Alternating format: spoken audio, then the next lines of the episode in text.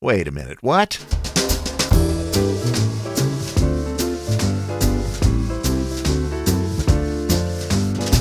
What? Yes, this is the LifeSpring One Year Bible coming to you from Riverside, California, and podcasting since 2004. I'm your OG Godcaster, Steve Webb. This is the daily podcast where we're reading through the entire Bible in a year. Go figure. Hope you're doing well today.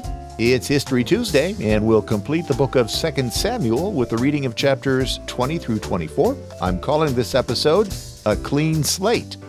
I'm also going to talk on the show a little bit about what's been going on at Asbury University and God's perfect timing. But before we get started, let's pray. Our gracious Heavenly Father, how we love you and are just so thrilled to know that we are yours.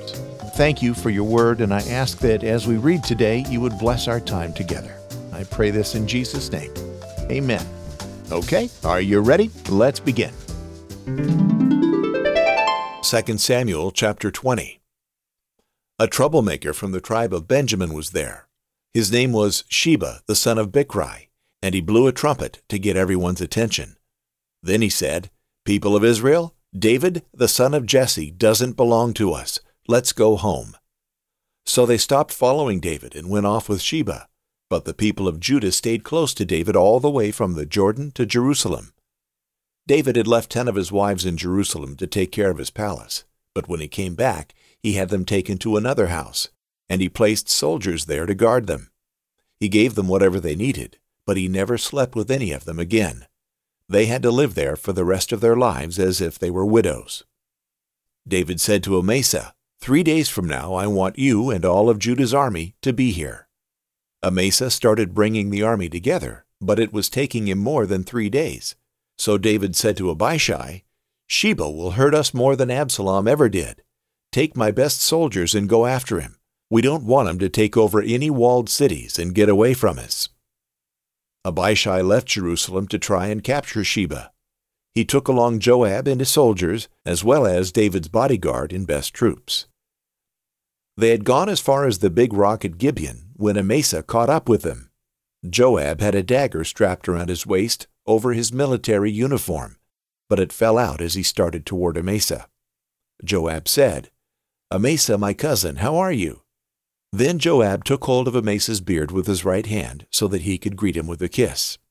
Amasa did not see the dagger in Joab's other hand. Joab stuck it in Amasa's stomach, and his insides spilled out on the ground. Joab only struck him once, but Amasa was dying. Joab and his brother Abishai went off to chase Sheba.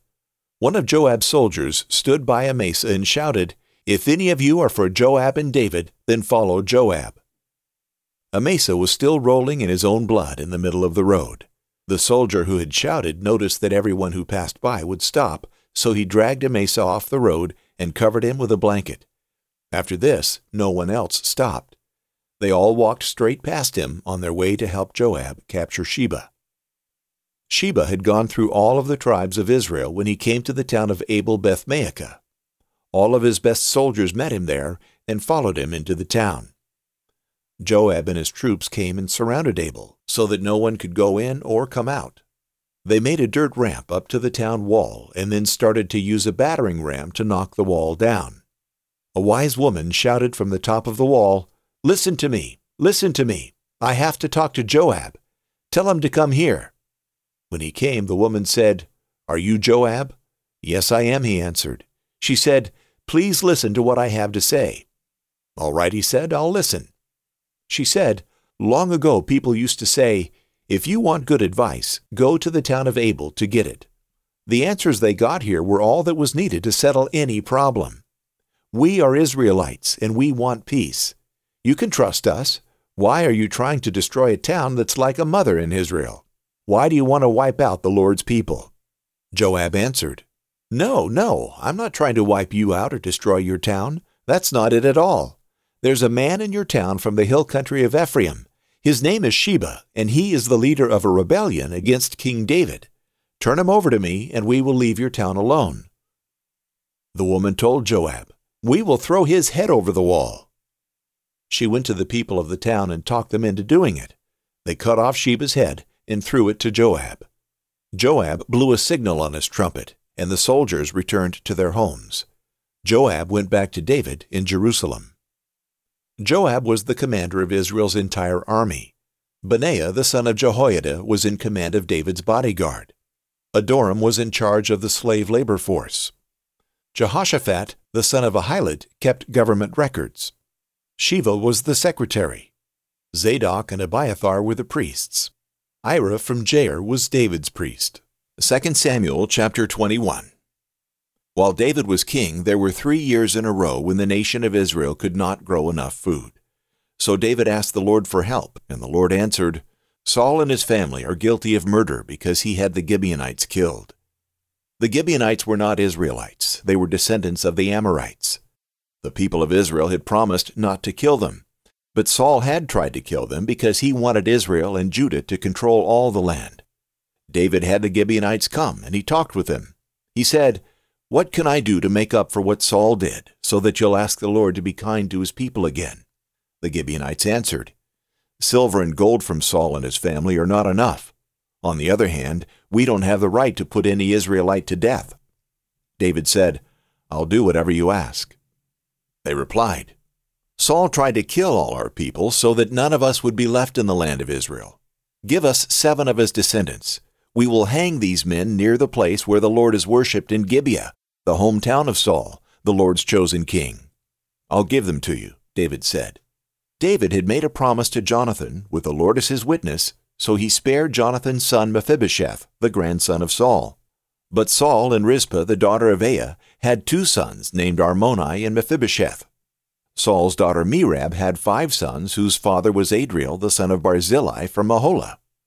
David took Rizpah's two sons and Merab's five sons and turned them over to the Gibeonites, who hanged all seven of them on the mountain near the place where the Lord was worshipped. This happened right at the beginning of the barley harvest. Rizpah spread out some sackcloth on a nearby rock. She wouldn't let the birds land on the bodies during the day, and she kept the wild animals away at night. She stayed there from the beginning of the harvest until it started to rain. Earlier, the Philistines had killed Saul and Jonathan on Mount Gilboa and had hung their bodies in the town square at Bethshan. The people of Jabesh and Gilead had secretly taken the bodies away. But David found out what Saul's wife Rizpah had done, and he went to the leaders of Jabesh to get the bones of Saul and his son Jonathan. David had their bones taken to the land of Benjamin and buried in a side room in Saul's family burial place.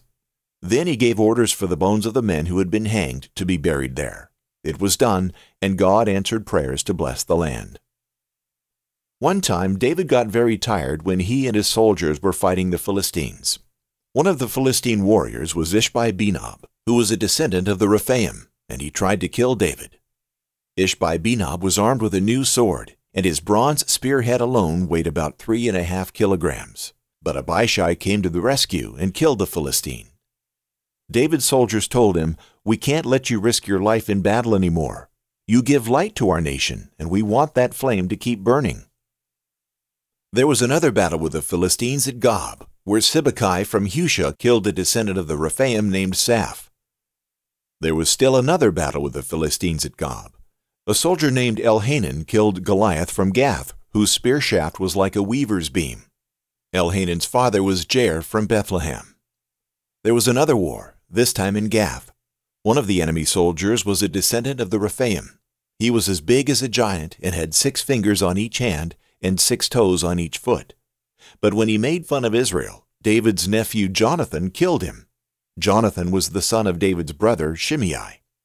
David and his soldiers killed these four men who were descendants of the Rephaim from Gath. 2 Samuel chapter 22 David sang a song to the Lord after the Lord had rescued him from his enemies, especially Saul. These are the words to David's song. Our Lord and our God, you are my mighty rock my fortress, my protector. You are the rock where I am safe. You are my shield, my powerful weapon, and my place of shelter.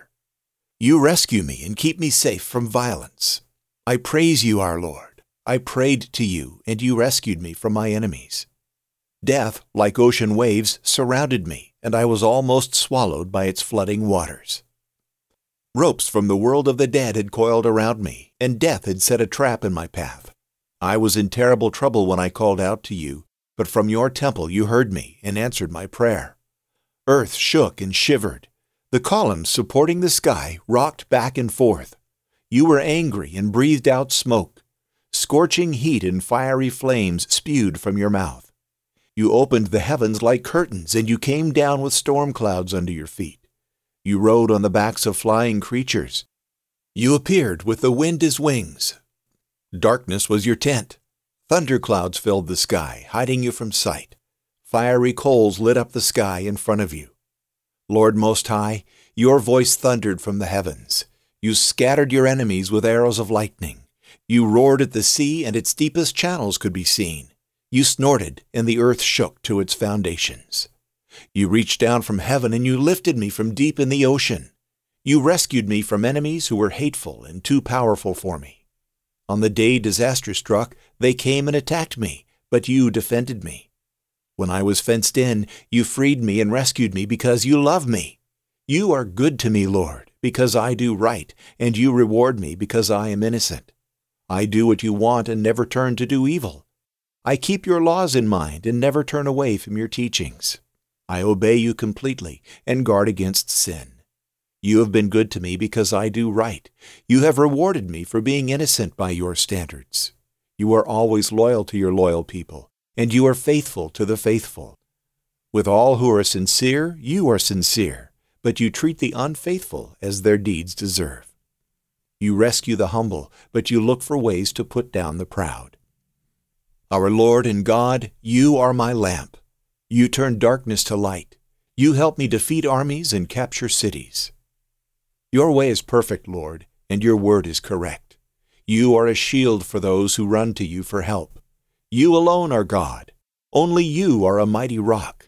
You are my strong fortress, and you set me free. You make my feet run as fast as those of a deer, and you help me stand on the mountains. You teach my hands to fight and my arms to use a bow of bronze. You alone are my shield, and by coming to help me, you have made me famous. You clear the way for me, and now I won't stumble. I kept chasing my enemies until I caught them and destroyed them. I destroyed them. I stuck my sword through my enemies, and they were crushed under my feet. You helped me win victories and forced my attackers to fall victim to me. You made my enemies run, and I killed them. They cried out for help, but no one saved them. They called out to you, but there was no answer. I ground them to dust, and I squashed them like mud in the streets. You rescued me from my stubborn people and made me the leader of foreign nations who are now my slaves. They obey and come crawling. They have lost all courage, and from their fortresses they come trembling.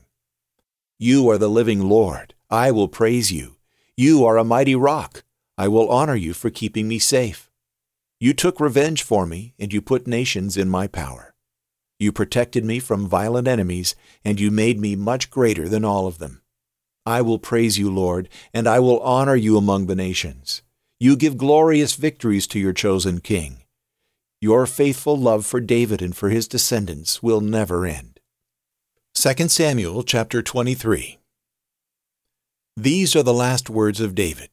This is the message of David, son of Jesse. The man made great by the Most High God speaks. He is the appointed king of the God of Jacob.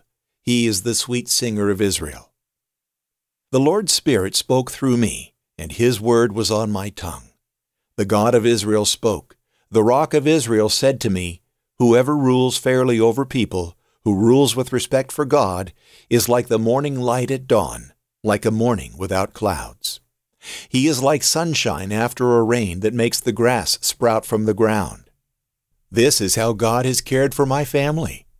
God made a lasting agreement with me, right and sure in every way. He will accomplish my salvation and satisfy all my desires. But all evil people will be thrown away like thorns that cannot be held in a hand. No one can touch them except with a tool of iron or wood. They will be thrown in the fire and burned where they lie. These are the names of David's warriors. Josheb-Basshebeth, the Tahkemonite, was head of the three. He killed 800 men at one time. Next was Eleazar, son of Dodai, the Ahohite. Eleazar was one of the three soldiers who were with David when they challenged the Philistines. The Philistines were gathered for battle, and the Israelites drew back. But Eleazar stayed where he was and fought the Philistines until he was so tired his hand stuck to his sword. The Lord gave a great victory for the Israelites that day. The troops came back after Eleazar won the battle, but only to take weapons and armor from the enemy. Next there was Shammah, son of Agi the Hararite. The Philistines came together to fight in a vegetable field. Israel's troops ran away from the Philistines. But Shammah stood in the middle of the field and fought for it and killed the Philistines, and the Lord gave a great victory.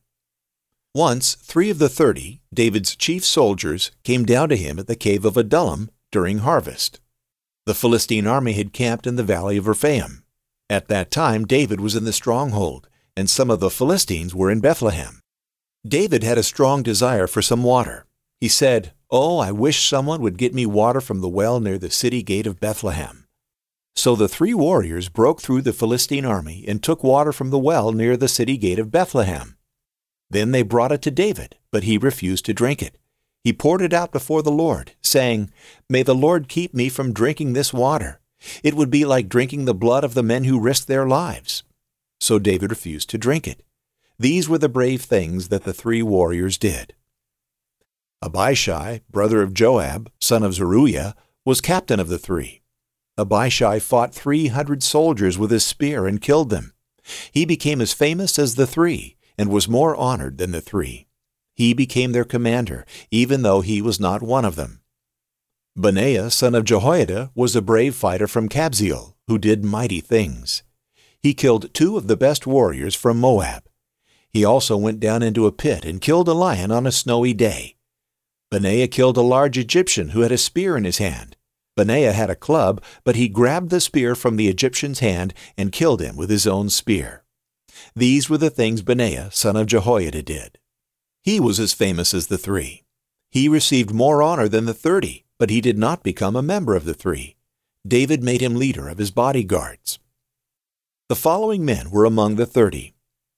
Asahel, brother of Joab, Elhanan, son of Dodo from Bethlehem, Shammah the Harodite, Elika the Harodite, Helez the Paltite, Ira son of Ikesh from Tekoa, Abiezer the Anathothite, Mabunni the Hushathite, Zalmon the Ahohite, Meharai the Netophathite, Heled son of Baana the Netophathite, Ithai son of Ribai from Gibeah in Benjamin, Benaiah the Pirathonite, Hiddai from the ravines of Gaash, Abi Albon the Arbathite, Asmaveth the Barhumite, Eliahba the Shaalbonite, the sons of Jashen, Jonathan, son of Shammah the Hararite, Ahiam, son of Sherar the Hararite, Eliphelet, son of Ahazbi the Maacathite, Eliam, son of Ahithophel the Gilonite, Hezro the Carmelite, Peara the Arbite, Igal, son of Nathan from Zobah, the son of Hagri, Zelek the Ammonite, Naharai the Beerothite, who carried the armor of Joab, son of Zeruiah, Ira the Ithrite, Gareb the Ithrite, and Uriah the Hittite. There were thirty-seven in all. 2 Samuel chapter 24 The Lord was angry with Israel again, and he caused David to turn against the Israelites. He said, Go, count the people of Israel and Judah. So King David said to Joab, the commander of the army, Go through all the tribes of Israel, from Dan to Beersheba, and count the people. Then I will know how many there are. But Joab said to the king, May the Lord your God give you a hundred times more people, and may my master the king live to see this happen. Why do you want to do this? But the king commanded Joab and the commanders of the army, so they left the king to count the Israelites. After crossing the Jordan River, they camped near Aroer on the south side of the city in the ravine. They went through Gad and on to Jazer. Then they went to Gilead in the land of Tahtim Hodshai and to Dan Jaan and around to Sidon. They went to the strong walled city of Tyre and to all the cities of the Hivites and the Canaanites. Finally they went to southern Judah to Beersheba. After nine months and twenty days they had gone through all the land. Then they came back to Jerusalem. Joab gave the list of the people to the king. There were eight hundred thousand men in Israel who could use the sword, and 500,000 men in Judah. David felt ashamed after he had counted the people. He said to the Lord, I have sinned greatly by what I have done. Lord, I beg you to forgive me, your servant, because I have been very foolish. When David got up in the morning, the Lord spoke his word to Gad, who was a prophet and David's seer. The Lord told Gad, Go and tell David, This is what the Lord says. I offer you three choices. Choose one of them, and I will do it to you. So Gad went to David and said to him, Should three years of hunger come to you and your land? Or should your enemies chase you for three months? Or should there be three days of disease in your land? Think about it. Then decide which of these things I should tell the Lord who sent me. David said to Gad, I am in great trouble. Let the Lord punish us, because the Lord is very merciful. Don't let my punishment come from human beings. So the Lord sent a terrible disease on Israel. It began in the morning and continued until the chosen time to stop. From Dan to Beersheba, 70,000 people died. When the angel raised his arm toward Jerusalem to destroy it, the Lord felt very sorry about the terrible things that had happened. He said to the angel who was destroying the people, That is enough. Put down your arm. The angel of the Lord was then by the threshing floor of Araunah the Jebusite. When David saw the angel that killed the people, he said to the Lord, I am the one who sinned and did wrong. These people only followed me like sheep. They did nothing wrong. Please punish me and my family. That day Gad came to David and said, Go and build an altar to the Lord on the threshing floor of Araunah the Jebusite. So David did what Gad told him to do, just as the Lord commanded. Araunah looked and saw the king and his servants coming to him. So he went out and bowed face down on the ground before the king. He said, Why is my master the king come to me? David answered, To buy the threshing floor from you so I can build an altar to the Lord. Then the terrible disease will stop. Araunah said to David, My master and king, you may take anything you want for a sacrifice. Here are some oxen for the whole burnt offering, and the threshing boards and the yokes for the wood. My king, I give everything to you. Araunah also said to the king, May the Lord your God be pleased with you. But the king answered Araunah, No, I will pay you for the land. I won't offer to the Lord my God burnt offerings that cost me nothing. So David bought the threshing floor and the oxen for one and one fourth pounds of silver. He built an altar to the Lord there, and offered whole burnt offerings and fellowship offerings. Then the Lord answered his prayer for the country, and the disease in Israel stopped. Well, beloved, let's talk a little bit about chapter 22. This is David's wonderful song of praise to God, who, of course, he served his entire life. As David wrote this, he included the highs and the lows from his life, how God had delivered him from his enemies, and how he was blessed. He gave praise for who God is and how incomparable he is. He acknowledged that God was his source of, well, everything. As I was reading this chapter, did any particular part stand out to you? What stood out for me was verses 21 through 25. Let me read that to you again.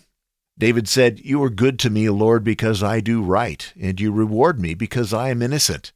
I do what you want and never turn to do evil. I keep your laws in mind and never turn away from your teachings. I obey you completely and guard against sin. You have been good to me because I do right. You have rewarded me for being innocent by your standards. Wait a minute, what? My guess is that part grabbed you as well because we know that David was not blameless, was he? He was an adulterer, a schemer, a murderer. How could he say he was innocent?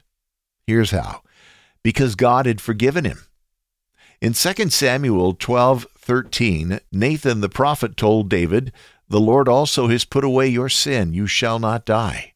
Listen, beloved, when God forgives, he forgets. He no longer holds it against you. It's as if it never happened. David wrote in Psalm 103:12, "As far as the east is from the west, so far has he removed our transgressions from us." Beloved, David put his faith in God, and he trusted God's mercy, and he was called the friend of God. So what does that mean for you and me? It means that when we remember our sins, it's only in our own memory. It's not coming from God if we're in Christ. If you've confessed your sins to Him and you have trusted Jesus as your Savior, you can join David in this song and say, You reward me because I am innocent. Wow, this is literally the definition of a clean slate, isn't it? That's the best news you'll hear all day. What do you think? Call the LifeSpring Family Hotline and let me know at plus one nine five one seven three two eighty five eleven. Comment via Boostagram or go to comment.lifespringmedia.com where you'll find a little box you can type stuff into. Do that. I'd like to hear from you. Tomorrow will be Psalms Wednesday, and our reading will be chapters 60 through 62. We'll also have a time of praise and prayer request because it's Wednesday. Wednesdays and Sundays, as you know. If you've got a prayer request or a praise that you'd like to share with the LifeSpring family, let me know at prayer.lifespringmedia.com or call that LifeSpring family hotline that I just gave you to a couple of seconds ago. Do it now while you're thinking about it.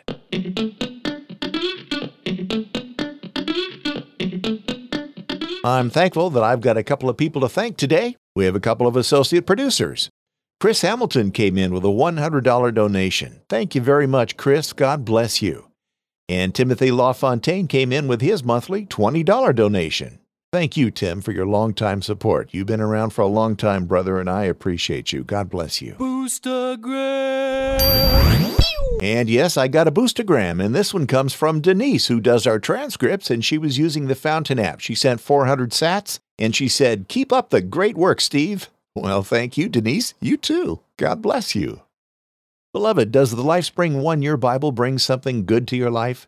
If it stops showing up in your podcast app, would you miss it? You probably noticed by now that there are no commercials on the show, so to keep it coming, I do need your support with time, talent, or treasure. That's how you can keep the show coming to you, beloved.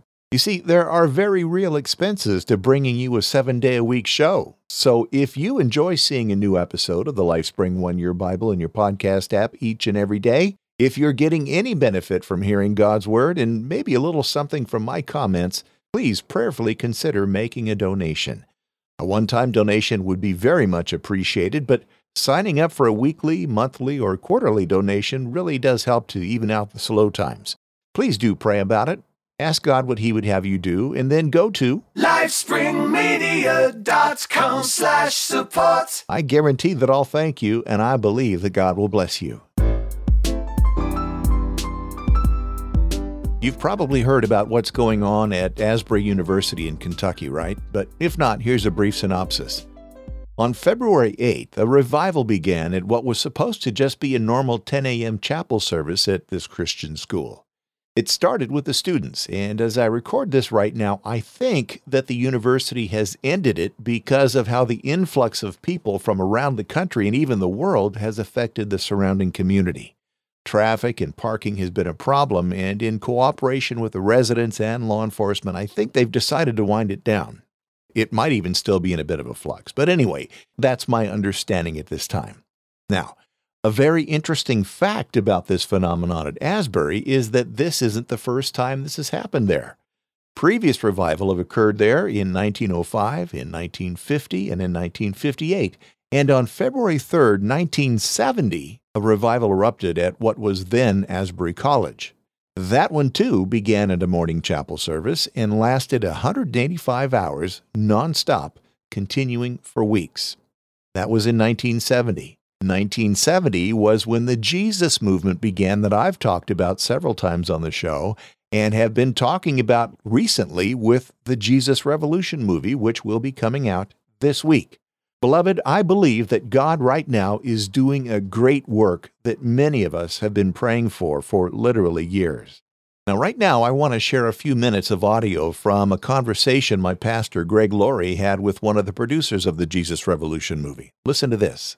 Hey everybody, Greg Laurie with my friend Jon Erwin. John, this is it. This is the week. It's finally happening. Jesus Revolution is opening. Here's what's amazing to me. Seven years ago, we had our first conversation Yeah. about this film. You tried to get the film made before Multiple times, yeah. uh, the date that it's being released, which is this week. And there were various obstacles, and we couldn't get it done. Mm-hmm. But now it's coming out, and it just so happens that God's Holy Spirit seems to be falling on young people on college campuses, specifically at Asbury College in Kentucky, and Yeah. now we've heard it spread to other campuses. You've heard the expression life imitates art, right? So this movement happened, the art, the film is made to show it happened, but now we see it happening again. So it's almost like all of this is coinciding. It's almost as though the Lord is saying, I want you all to know I'm here. Mm. You see Jesus uh, in Super Bowl ads. You see Jesus uh, portrayed so beautifully by Jonathan Roumie and the other actors in the incredible series called The Chosen. Now you see Jesus Revolution opening in a theater near you. What's going on with all this? Uh, God's timing is amazing, and um, I, you know, we, we, made the movie because I read this Time magazine article called mm-hmm. "The Jesus Revolution," sure. and that was when we first met. Is I yeah. wanted to meet someone that lived this story, and and just began to study the last sweeping revival in in our nation's history that became known as the Jesus movement. And the more I learned about it, the more I thought, can this please happen again? Yes. Can this happen in our time? And that's why we've been trying to make the movie. And we've been trying to make it over and over again. We were almost there when COVID shut all productions down. Yeah. And God just had a timing for this movie. A big mm-hmm. part of the Jesus movement in 1970 was this revival at Asbury yeah. at, at, Hughes Auditorium. Uh, and it, it lasted like 160 hours, and it was a big part of the Jesus movement in the South. So for that to be happening again right now, is unbelievable. And I was talking to Dallas about it, uh, Dallas Jenkins, who creates yeah. The Chosen. We didn't plan to have The Chosen season three. Yeah. As He Gets Us campaign, and then Jesus Revolution all in the yeah. same month. But February has become this month of Jesus, you yeah. know, which you know Jesus. in the entertainment industry, which is insane. And so, yeah. about a week and a half ago, I guess I um, was wrapping another movie in in uh, in Kentucky, and so I was in Kentucky, and it was like day two or three of, of this revival and uh, my wife was with me, and, and, and we were 60 miles away, and yeah. I'm like, I saw a post on social media, and I'm like, let's just go. Yeah. And so I, we went over, and just sat. In, at that point, it was early, so you could just walk right in, and sit mm. down, and and I just wanted to listen, and uh, and we sat there and listening to the stories that these college kids were sharing is so much of everything that we've been praying for and then also so much of what we dramatized in the film. I yeah. think you called me and said, "What did it feel like?" And I'm like, "It was exactly like the scenes wow. in the movie." So I just think for my for for this time, um, in the research, I, I, heard the word desperation come mm. up a lot. You yeah. said it. The late '60s was a desperate time, yeah. so similar yes. to the times that we're in now, and I just think we're back in that moment of desperation. Yeah. And I really think that this could happen again. And that's why we made the movie. That's been the heartbeat of the film the whole time.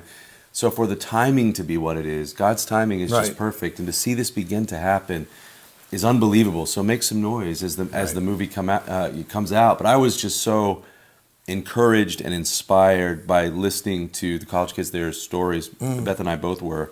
And you could feel God in the room in, yeah. in, a, in a powerful way and that's what we've been praying for this whole right. time. So I just think we're back in another moment of desperation. Yes. And that's the last time God broke through in our country, mm. and I think He can do it again.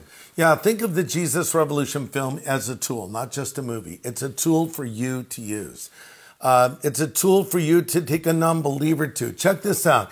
You can even get an evangelistic conversation going by simply asking someone, Have you heard about this movie, Jesus Revolution? Good chance they have. You can say, Google it right now. And the point is, you can start a conversation about Jesus. It's been said that the fame of revival spreads the flame of revival. Jesus Revolution is a true story of what happened to me and my wife, Kathy, how we met. It's a love story. It's a story of a pastor who was struggling, Chuck Smith, a hippie evangelist that came to him and Chuck opened his heart and the doors of his church to this preacher and an explosion happened. And we're praying that this movie will inspire all of us to pray for another spiritual awakening. Get your tickets. Go see Jesus Revolution, February 24th at a theater near you.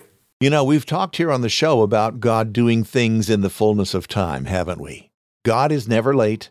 God is never early. God does things at just the right time or in the fullness of time. The Chosen, Asbury University, the He Gets Us ads on the Super Bowl, the Jesus Revolution movie. I believe that God is just getting started, beloved. Praise His holy name.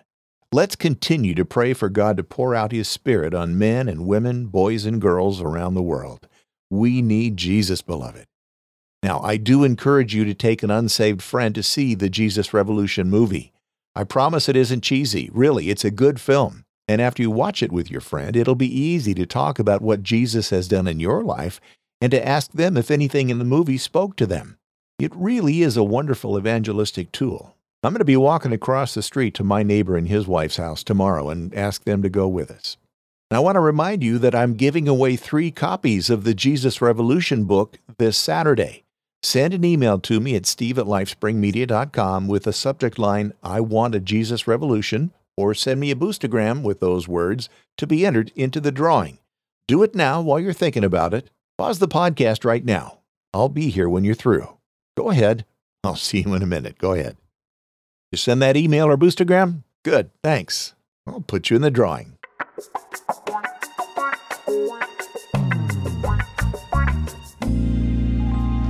My thanks to Scott Snyder, today's artist. Also, thanks to Sister Denise, Michael Hayner, Jason Pascal, and Brittany. I appreciate you guys. Remember that tomorrow is Wednesday and we'll have a time of prayer together. If you have a prayer request or a praise, go to prayer.lifespringmedia.com or call the Lifespring Family Hotline. Let the Lifespring family rejoice with you or pray for you. Until tomorrow, may God bless you richly. It's been great seeing you today. My name is Steve Webb. Bye. LifeSpring Media, bringing the message of hope, love, and good news since 2004. Boost!